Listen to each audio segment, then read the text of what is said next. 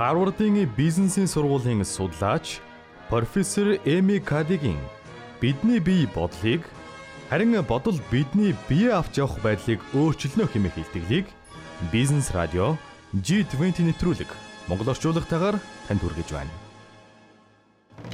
G20 нэвтрүүлгийг танд хүргэхэд Номон Construction Development Group хамтарлаа.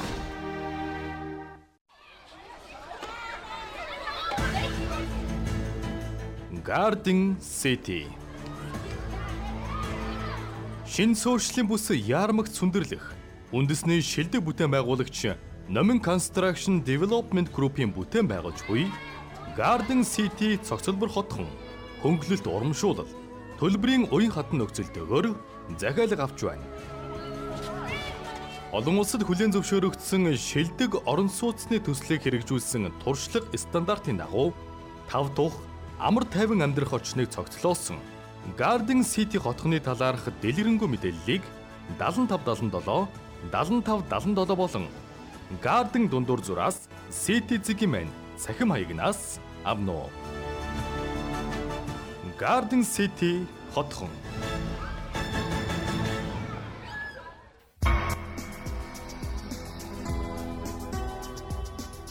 Эми Кади Харвардын бизнесийн сургуулийн судлаач профессор Эми Кадин машины ослын улмаас оюуны чадвараа алдаж байсан ч өөрийн хичээл зүтгэлийн ачаар ахлах сургуулаа төгссөн нэг юм.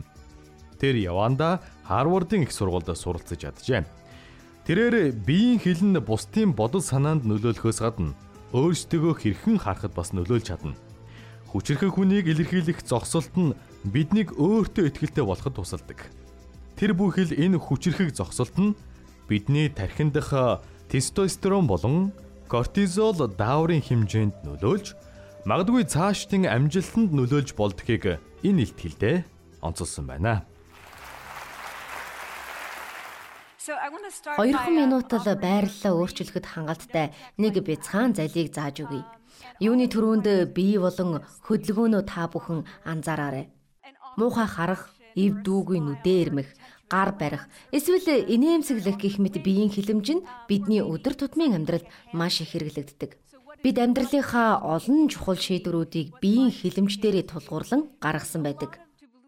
Эрдэмтэд биеийн хилэмжийн талаар маш олон судалгаа хийсэн байдгаас та бүхэнд дурдъя л да.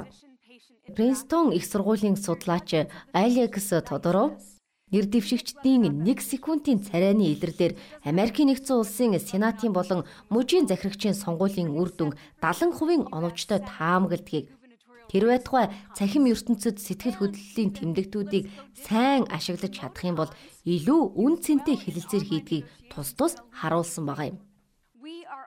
Бидэнд өөрсдөд маанч гэсэн бидний биеийн хэл, оюун ухаан, мэдрэмж, бие махбод нөлөөлдөг. Тэгвэл эрх мэдэл давмгайллын биеийн хэл гэж юу вэ? Одоо та бүхэнд тайлбарлая л да. Амьтны ертөнцид энэ нь сунах үйлдэл гэж нэрлэгддэг юм. Гараа дэлгэн нээлттэй болгох. Тэгвэл хүн ч мөн адил өөрийгөө хүчрэхгээр мэдрэх үедээ аль алийг нь хийдэг. Энэ төрлийн хөдөлгөөнийг Джессика Трейси сайн судалсан байдаг юм.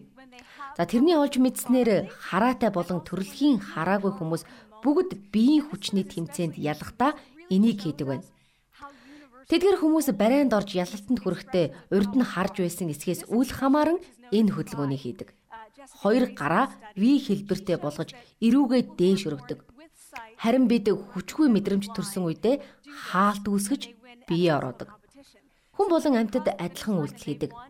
Мөн түүнчлэн хин нэгэн бидэнд маш их хүчрэхийг санагдвал бид бие хурааж тэднээс эсрэг үйлдэл хийдэг юм. Харин эдгээр үйлдэлүүдийг оюутан магистрантуудад ажиглахад тэд маш хүчрхэг үйлдэлүүд хийдгийг анзаарсан. Зарим нь ангид орж ирээд шууд ангийн голд бүх цайг эзлэхийг хүссэн мэт ханхай цуудаг. А зарим хүмүүс нурж унах гэж байгаа юм шиг л орж ирнэ. Сандал дээр суугаад бие хураана. Биеийн хил хүйсийн хувьд ихээхэн ялгаатай. Эмэгтэй хүмүүс ихэвчлэн сул дорой байдлаар бие хураадаг. Бид аз жаргалтай байхдаа инээмсэглэдэг. Гэхдээ бид үзгийн амандаа зуугаад хүчээр инээхэд аз жаргалтай мэдрэмжс төрдөг. Аль аль талаасаа нөлөөлнө. Хүчрэхэг байх тухайд мөн л адил. Гэхдээ бас өөрийгөө хүчрэхэг гэж бодоход жинхнээсээ хүчрэхэг болох таалтай байдаг юм.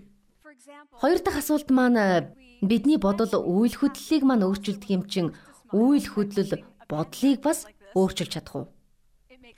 Хүчтэй болон хүчгүй хүмүүсийн бодол санаа юугаараа ялгаатай вэ? Хүчрхэг хүмүүс илүү нүүрэмгий, өөртөө ихтгэлтэй, эерэг бодолтой байдаг нь тийм ч их гайхаад байх зүйл биш ээ. Тэд бүр ад сорсон тоглоомд хүртэл хожно гэдэгтээ итгэдэг. Тэд илүү цар хүрээтэй сэтгэж, илүү их эрсдэл хийдэг. Тиймээс хүчтэй сул дорой хүмүүсийн хооронд маш их ялгаа бий. Биеийн онцлогийн хувьд ч гэсэн хоёр гол даавар ялгардаг. Тестостерон буюу ноёрхлын даавар, кортизол буюу стрессийн даавар. Мичний төрлийн амьтдын хүчрэхэг эр хүүснүүд тестостероны хэмжээ өндөр, кортизолын хэмжээ бага байдаг. Хүчрэхэг амжилттай удирдагчид мөн өндөр тестостерон, бага кортизолтой байдаг. Энэ юу гэсэн үг вэ? Хүч чадал гэхээр зөвхөн тестостерон хүмүүсийн санаанд ордог. Учир нь энэ даавар даван баяллыг илэрхийлдэг юм. Хүч чадал мөн стресст үзүүлдэг хариу үйлдэлтэй холбоотой. Тэгэхээр та хүчрэхэг удирдагчийг өндөр тестостеронтой стресст өртөмгий байгаасаа гэж хүсэж байна уу? Үгүй л болов. Та илүү хүчрэхэг, нүүрмгий, ноёрхогч, стресст өртөмтгий, идэвхгүй хүнийг хүсэхгүй байх. G20 нэвтрүүлгийг танд хүргэхэд Номон Construction Development Group хамтарлаа. Монголын номер 1 ногоон хотхон River Garden. Би ер нь ажил ихтэй байдаг л да. Манай найзууч гэсэн. Гэхдээ биднийг манай хотхны хөлөмбөгийн талбай орой болгон уулзуулдаг юм. Орчин суугчтай эрүүл спортлог амьдрах бүхий л боломжоор хангасан River Garden хотхондоо баярлалаа. Монголын номер 1 ногоон хотхон River Garden.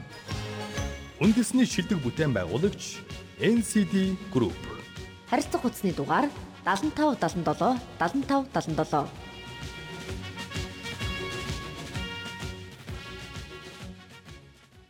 Бидний мэдхээр мичний төрөлд толгойлогч нь ямар нэг үүрэг хүлээдэг шиг хин нэг хүн төстэй үүрэг хитгэн хоногт хүлээж авах юм бол түүний тестостерон мэдэгдэхүйц нэмэгдэж кортизол нь буурсан байдаг. Ингээд бид хүний бие бодлыг нь бий болгодгоо гэсэн нотлогоотой болсон. Хүмүүсийг туршилтын өрөөнд авчираад багахан туршилт хийсэн юм. 2 минутын турш тэдгээр хүмүүс нэг бол хүчрэхэг эсвэл сул дорой байрлал авсан. Бидний олж мэдсэн зүйл бол эрсдэл даах чадвар буюу мөрийтэй тоглоомны тухайд хүчрэхэг байрлалтай үедээ 86% нь тоглосон. Харин сул дорой байрлал авсан бол зөвхөн 60% нь л тоглосон. Энэ бол маш том зөрүү. Тестостероны хувьд анх эрэхтэй байсан хэмжээнээс хүчрэхэг байрлалтай нь 20% нэмэгдсэн. А харин эсрэг байрлал авсан нь 10% буурсан. Мөн л 2 минутын дотор энэ өөрчлөлт гарсан юм.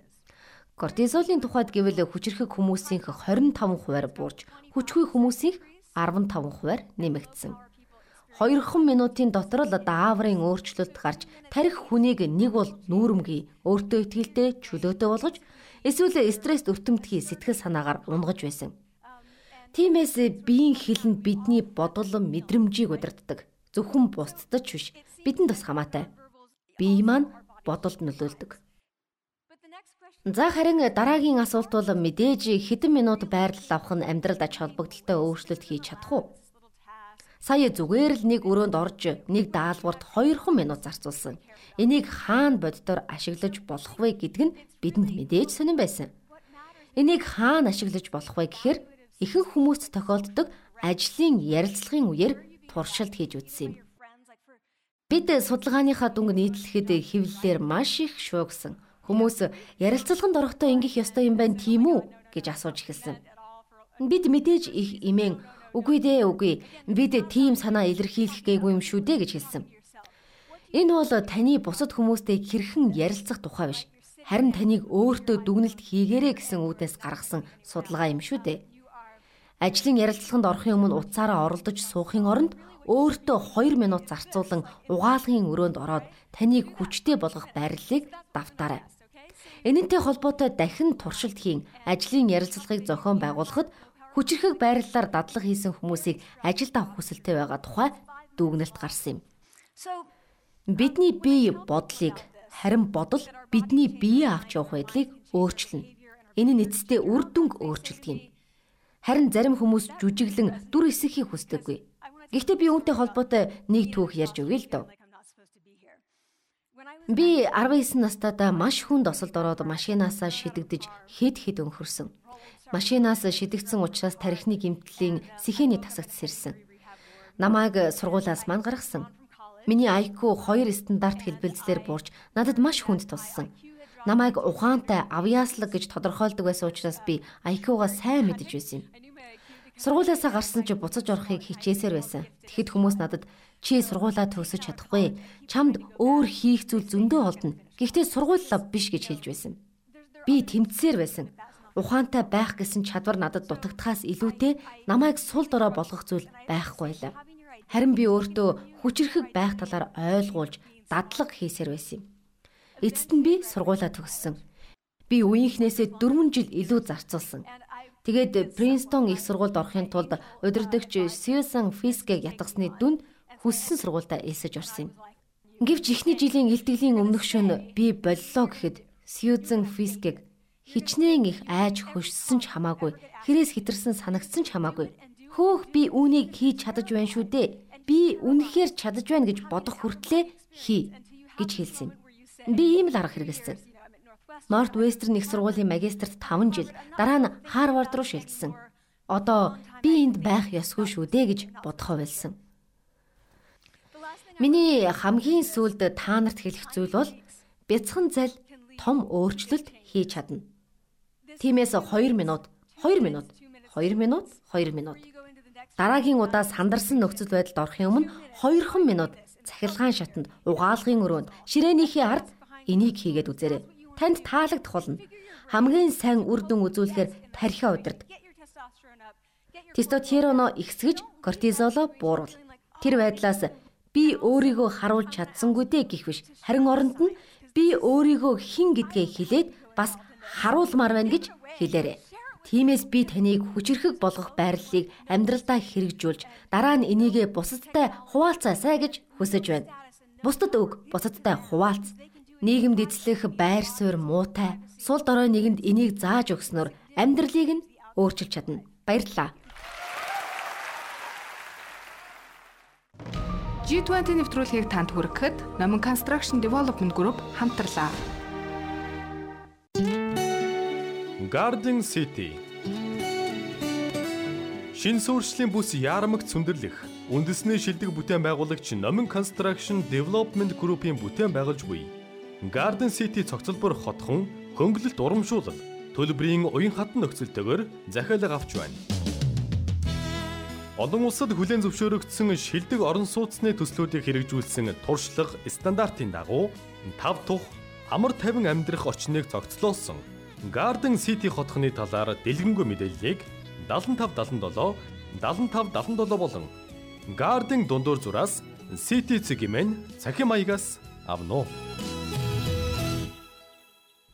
Харвардын бизнесийн сургуулийн судлаач профессор Эми Кадигийн бидний бие бодлыг харин бодол бидний бие авч явах байдлыг өөрчилнө хэмээх илтгэлийг бизнес радио G20 нэвтрүүлэг Монгол орчуулагтайгаар танд хүргэлээ. Нэвтрүүлэг бэлтгэсэн орчуулагч Долгормаа, найруулагч Мөнгөнхөө, нэвтрүүлэгч Долгор сүрэн Од Эрдэнэ